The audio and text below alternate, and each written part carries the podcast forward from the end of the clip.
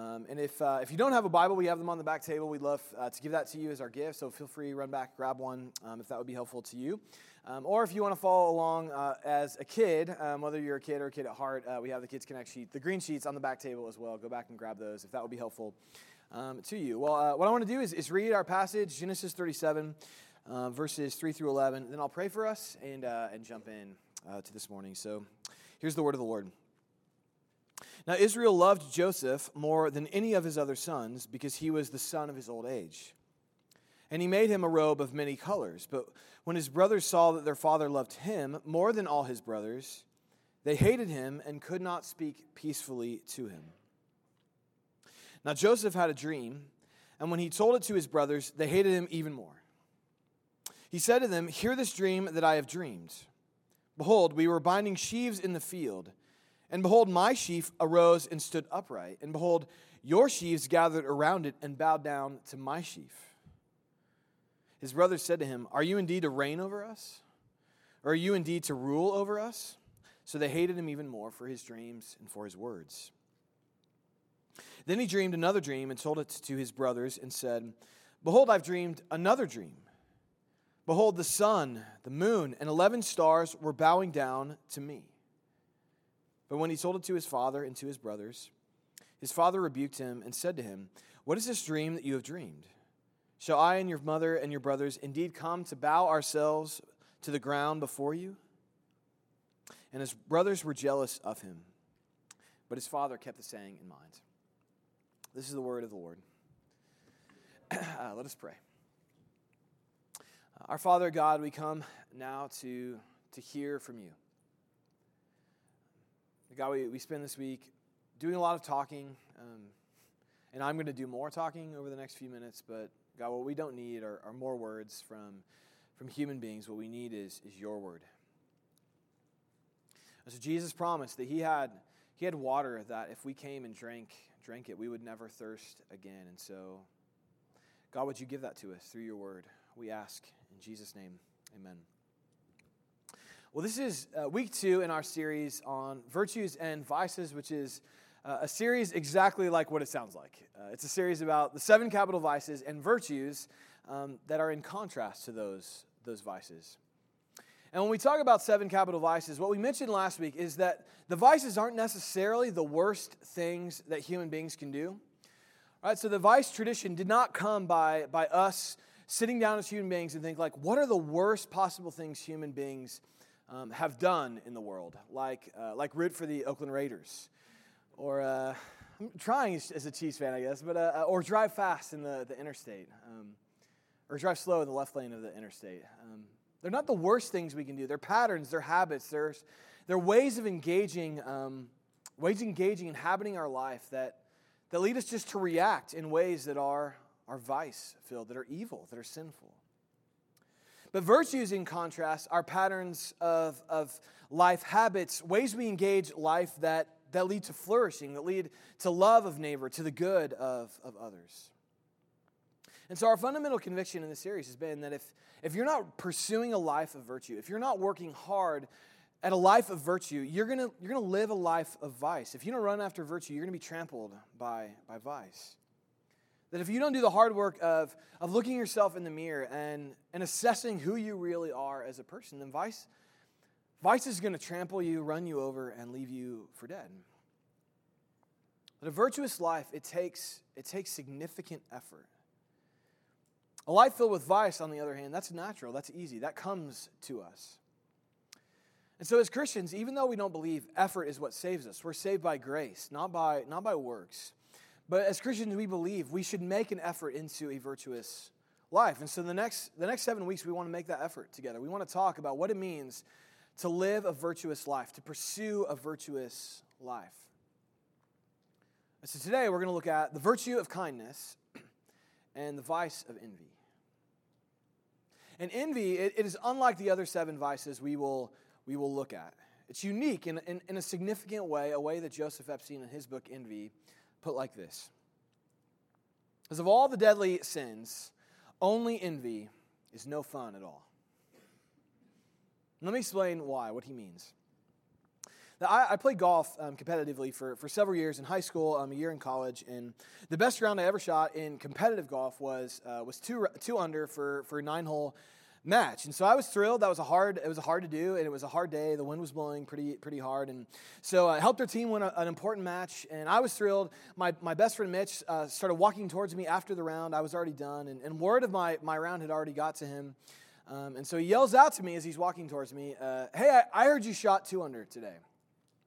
I was like, Yeah, man, it was fun. I, I, I played well. And, and he shouted back to me after that, uh, Oh, good. Now you have another reason to feel like you're better than other people.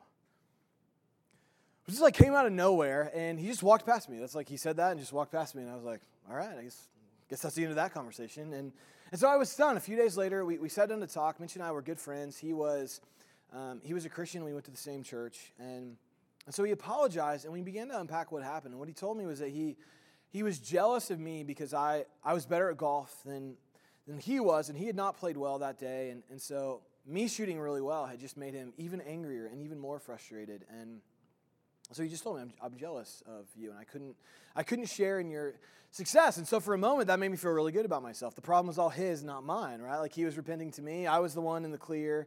Um, which, of course, those are the moments when God starts to get at your heart and be like, "No, actually, you're a terrible person too." And so, um, so I began to I began to realize in that moment um, that I've been doing the same thing. I've been doing the same thing to him. Um, that up until junior high, I was I wasn't one of the best basketball players in my grade, but I was one of the better ones. I'd been on some all star teams and and it had played quite a bit. And, and when I got to junior high to seventh grade, um, I did not make the team. I got I got cut. Um, and my friend Mitch, who at that point, up to that point, had not been as good at me at basketball, he made the team because, because Mitch was six seven. And in basketball, that's important, right? Being six seven, you can't, you can't coach that, you can't try for that. Um, and so I hated that. The fact that he made the team, I, I didn't. So anytime, anytime I beat him on one on one, I, I wasn't just thrilled that I won, I was thrilled that he lost. It was proof I'm better than him. When he made a mistake in a basketball game, I sort of secretly smiled to myself. See, I'm, I'm better than him. That was a mistake.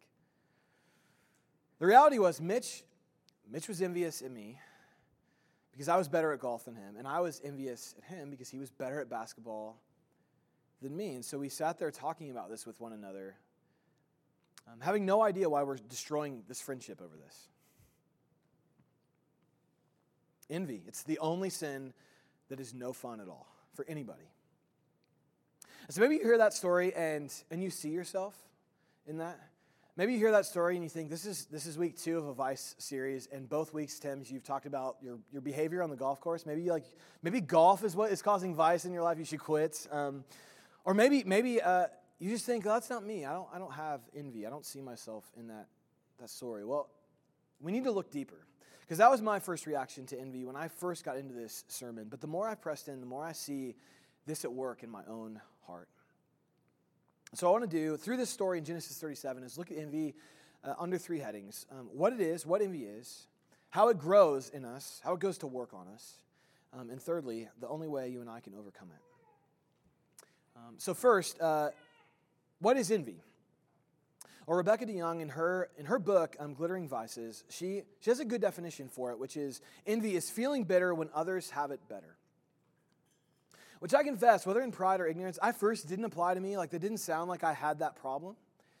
Um, but the more I began to study into this, the story of Joseph and his brothers, the more I began to study into what envy is, how Christian thinkers have thought about envy, I began to see sort of three qualities that are true of envy that are at work um, in me in significant ways. And I'm sure at work in you. Three, three sort of diagnostics about envy um, that show it's at work in you. And first, the first one being uh, the envy starts with feeling inferior.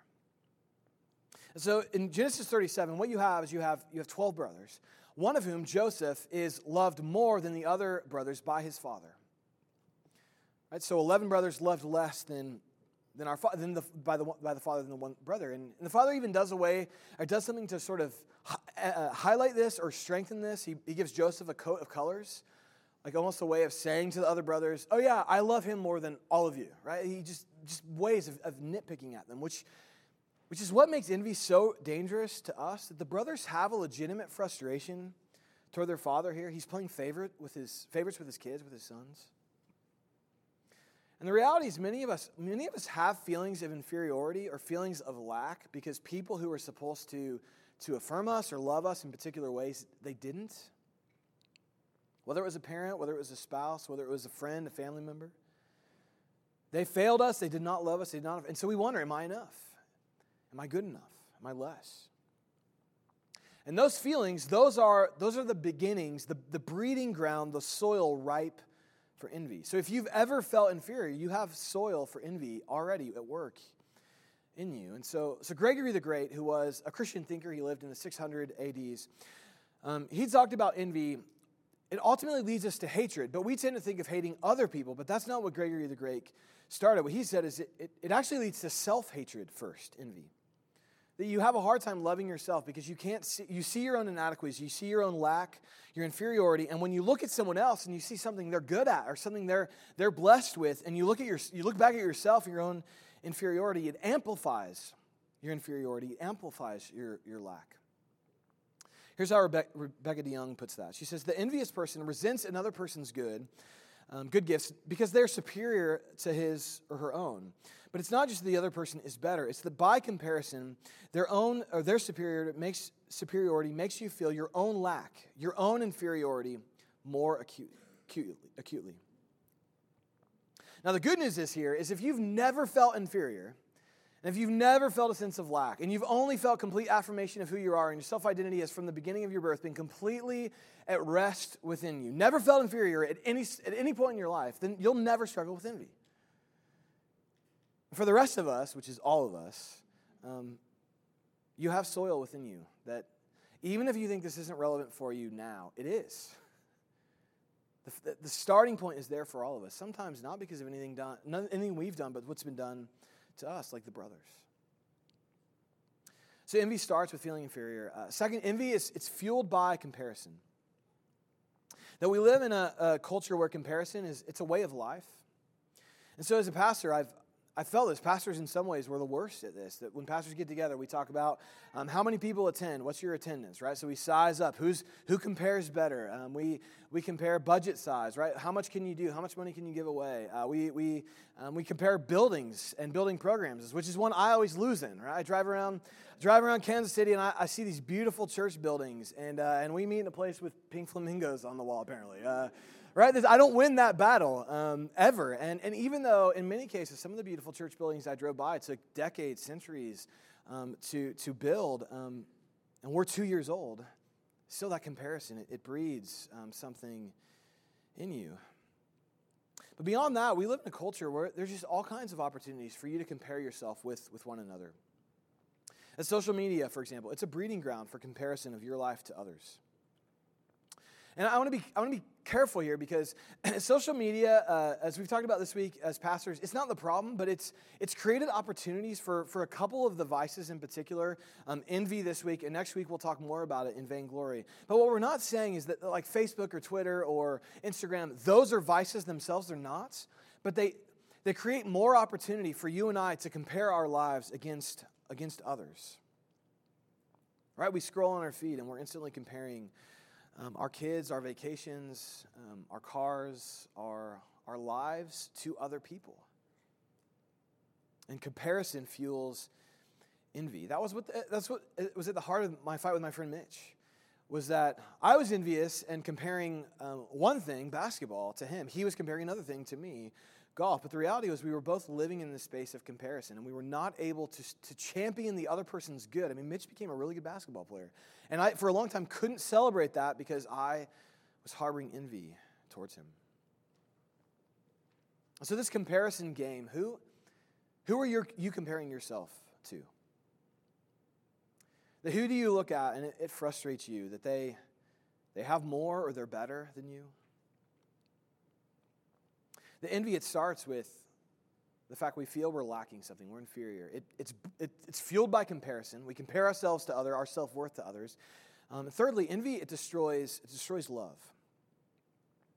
And there's this progression to envy. It starts with it starts with feeling your own fear, inferiority, your sort of self hatred. You're not able to actually love yourself um, for who you are, and that means then you can't love your neighbor because Jesus said, "Love your neighbor as yourself." Well, if you can't love yourself, you can't love your neighbor in the right way. And then beyond that, even when we look at other people and see what they've been given, what, they've, what they have in their, their lives, which really, truly, their talents, in some cases, the life they started with, it's a gift from God. If you can't, if you can't be grateful that God has given them to that, well, then you become bitter towards God and you start looking at God and saying, why did they get that and I get this? Why, why did you give them that and not me? And so, you're, you're, listen, you can't love yourself, you can't love your neighbor, you can't love, love God. Do you see yourself in any of, of that? And do you see why Joseph Epstein said, you know, of all the sins, this one, is, it's no fun for anybody. So that's, that's what envy is. It's, it's inferiority, it's comparison, it destroys our capacity to love. Um, Secondly, how does envy grow in us? What does that look like? And in Genesis 37, you get this progression through, um, through the story. That it starts in verse, verse 4, where we're told um, the brothers, because their father loved Joseph more than them, they hated him, they hated Joseph, and could not speak peacefully to him.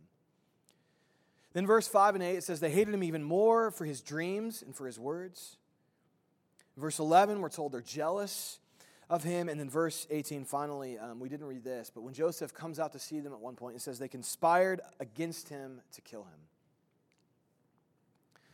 And my fear is that we're going to hear that progression and think, well, I, I would never sell anyone into slavery. I would never think of murdering anyone. And therefore, envy is not a problem for me. Um, and if that's what you think, not so fast. We need to walk through this progression because as you walk through the progression, it's easy to see yourself um, here in this space. In, the, in this space, that the first thing that happens with envy is that peaceful words disappear. And that's how it starts with the brothers. They hate him and they cannot speak peacefully to him. And so I, I would just ask who, who do you have a hard time speaking peaceful to? Who do you have a hard time encouraging? Who do you have a hard time um, um, saying nice words? Who, who gets mostly sarcasm or sharp words from you?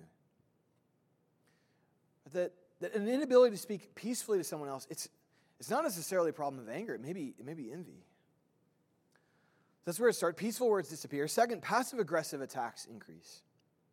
And one thing we have to understand um, um, about this story is that in this day, dreams were, were very, very culturally important.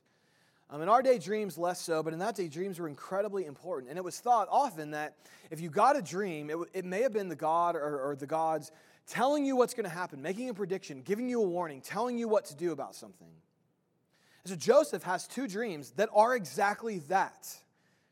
He's being told what's going to happen. And granted, Joseph like does not handle this in a healthy way, right? Going to your brothers and telling them, "Hey, I had a dream where uh, you bowed down to me." Like that's not a humble act. He could have they could have d- done this better. And yet the brothers recognize something important is happening here because the way they respond to that um, is is a passive aggressive attack on on on Joseph, right? Shall you rule over us? Right? Are you going to reign over us? Joseph? Is that what you're telling us? So Rebecca DeYoung in her book Glittering Vices, she says, argues at length that, that if you have if you are passive aggressive, that is a sign envy is at work in you because if you feel a sense of, of self-worth, if you feel like someone else maybe is more superior better than you, you don't confront them directly, you just you just pass you get them from the side, you passively aggressive go after them. You don't question them forthrightly, you come at them from, from an angle. So, passive aggressiveness, um, an inability to speak peacefully to someone else, those are signs of envy. Third, and this is where it, gets to get, it begins to get more serious, third, destruction is, is desired. So, as I said, the, the brothers, they go off to tend to some sheep. Joseph goes out to meet them, and as he's walking out to meet them, the brothers, the brothers say this. They, say, uh, they saw them from afar, and before he came near to them, they conspired against him to kill him. And they said to one another, Here comes this dreamer. Come now, let us kill him and throw him into one of the pits. Then we will say that a fierce animal has devoured him, and we will see what will become of his dreams. Now, that's envy at full strength. It's, it's not jealousy, right? It's not looking at what someone else has and, and wishing you had it. It's not covetousness. It's, they're not looking at Joseph saying, We wish that our father loved us the way he loved you. Now, what, what envy does is you, you begin to want to see the, the person fall. You want to see them fail. You want to see them destroyed.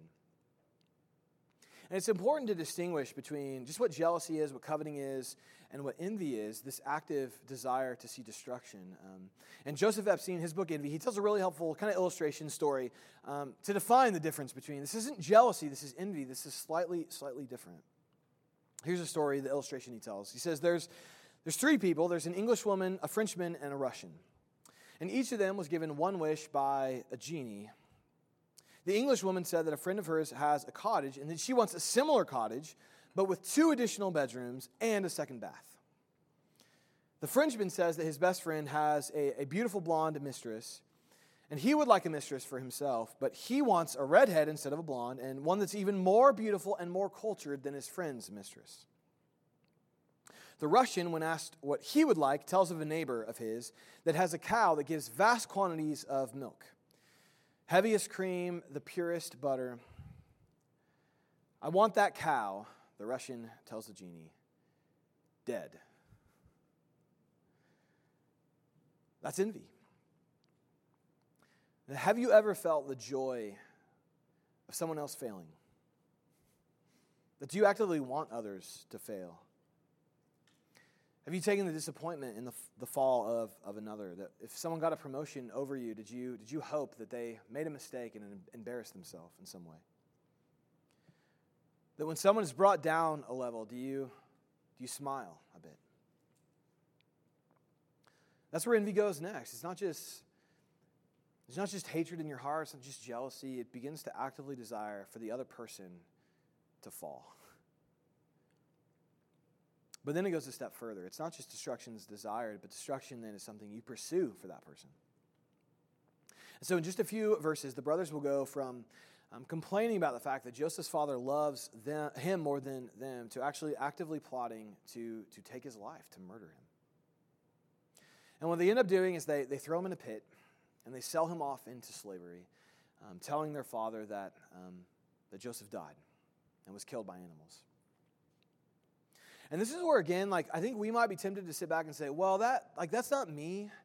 Like I don't I've never murdered anybody, so envy's not a problem for me, right? Like I haven't I haven't thrown anyone in a pit and sold them into slavery, so this this isn't me. And yet, um, yet I would say probably all of us have at some point actively tried to destroy someone else's reputation, um, someone else's is um, view of someone else in the eyes of, of others. That, that, for example, like what, what's gossip? What is slander? It's, it's a word spoken about someone with the aim to knock them down, to make them a little bit less in the eyes of those who are listening. It's to take their reputation and throw it in a pit, make them look like a slave, like someone who's less. And the reality is, I, I hope envy will never take any of us to murder or to actively uh, destroying someone else by throwing them into slavery. I hope, I hope you'll never do that. Like, that's the worst form of envy. And yet, I see myself on every step of the way to that point. I've been unable to speak peaceably to others. I've been um, the master of passive aggressiveness.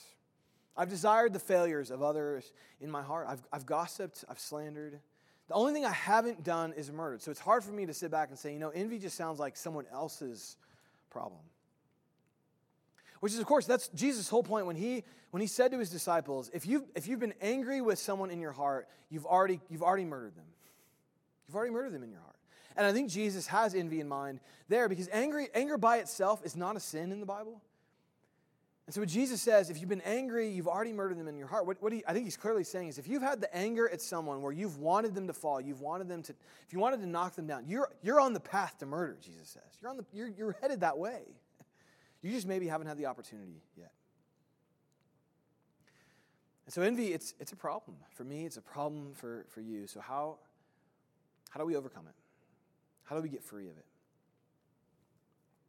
Well, going back to 2 Peter 1, where we were last week, kind of the passage we've said is, is our framework to understand virtues and vices over the next few weeks. Um, one of the central verses was, was verse 5, 2 Peter 1, verse 5, um, that said this. It said, for, for this reason, because you're a Christian, because God has saved you, make every effort to supplement your faith with virtue now, Peter is saying two things there. The first thing he's saying is you need, as a Christian, to make every effort to be a virtuous person. If you're, if you're going to kill envy within you, you have to make an effort at a virtuous life. So, how do we make, how do we make an effort to, be, um, to not be envious? How do we make an effort to kill the envy within us? Well, what we said last week is you need to run after, you have to run after virtue so that trample, uh, vice does not trample you. And, and the way that we run after virtue with respect to, um, to envy is you need to run after kindness.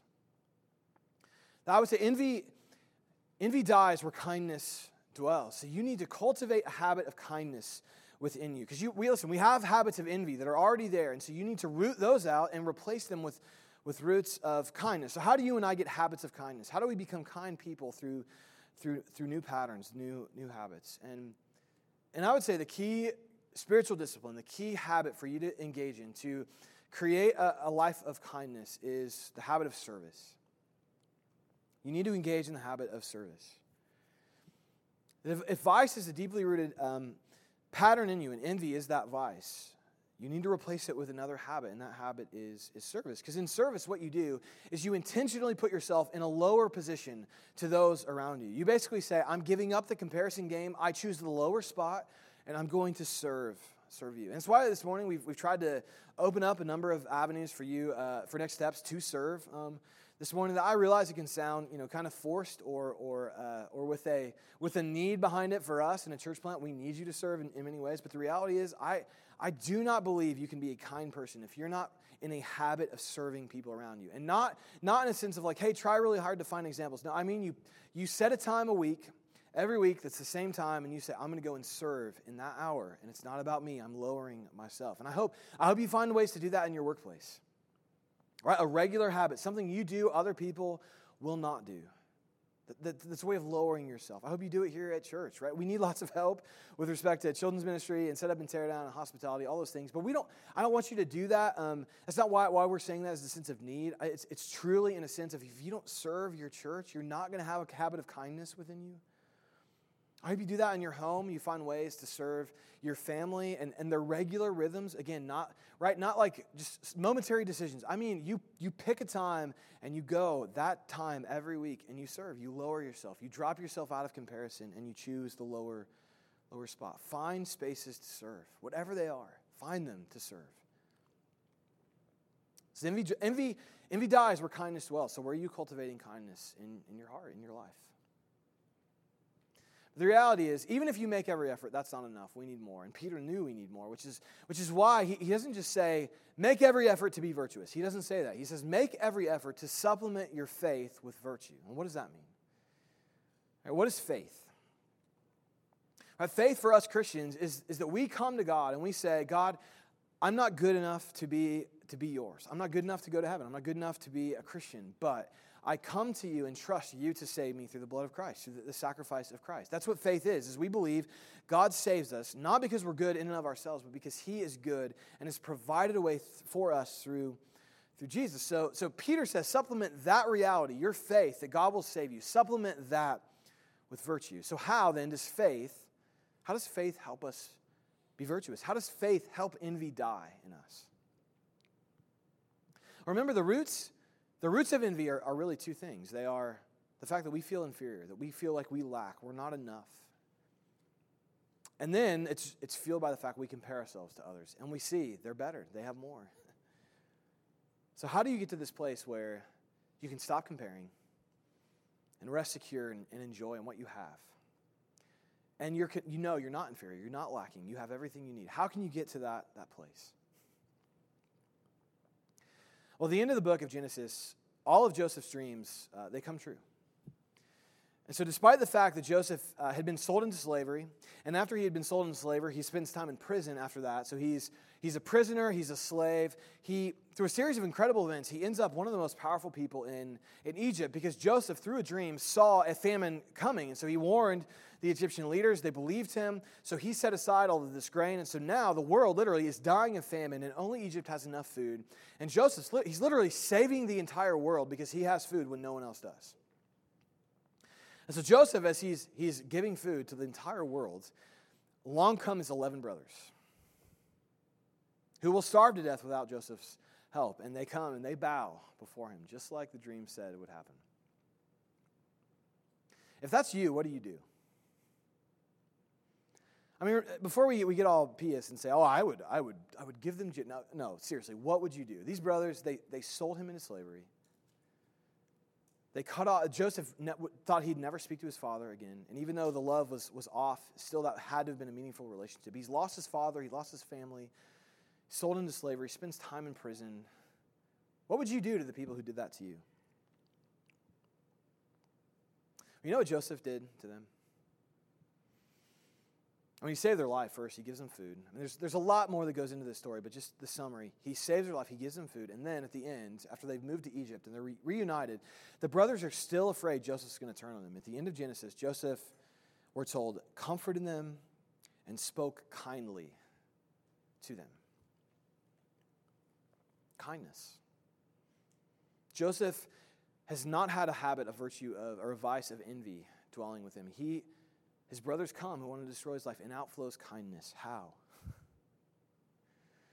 Because Joseph understood what we should understand as Christians, what a life of faith should, should teach us.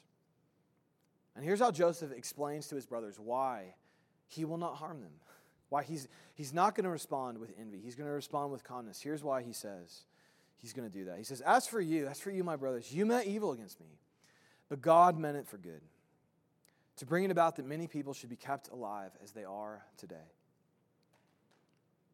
And you pull back from the story, and what you find is that the brothers, they, they plot the murder of Joseph. And as they're doing that, God is plotting the brothers' salvation. While the brothers are throwing Joseph in a pit, God is setting in motion and plan a plan that will save their lives. While the brothers are raging with envy, God is pouring out his kindness onto them. And Joseph saw that because he lived by faith, which meant even though he had a terrible life for much of his life in slavery and in prison, he can look out in this moment of, of a possibility of revenge or retribution, and he, do, he doesn't go there. He goes to kindness. He knew his God, and his God was a kind God. And if envy, if envy dies where kindness dwells and kindness dwells with God, then you and I need to be near to God, to be people of kindness. And that's where the life of faith will lead you. If you're coming to God for Him to save you, you can trust Him to save you, you will encounter a God of kindness. And so the Apostle Paul, when he's trying to explain what salvation means, what it means that you and I are saved, he talks about it in a lot of ways, but one of my favorite is Ephesians 2. And he says, he says this, he says, You and I, God saved us. If you're a Christian, He saved us so that in the coming ages, for all eternity, he might show the immeasurable riches of his grace in kindness toward us in Christ Jesus. Paul says he saved you because he wants to spend eternity being kind to you, pouring out his kindness to you. And his storehouse is an immeasurable riches that will not run out. And so this morning, as we think, as we reflect, as we wrestle with envy, um, what is it that makes you feel inferior? Or what is it that when you compare your life to others, you say, I don't have that. I, I wish I had that. I, I don't have that. I, I don't have enough. They have more. Why would God give them that? What you and I need to do is enter back into the life of faith to see the measurable riches of God's kindness poured out to us in, in Christ.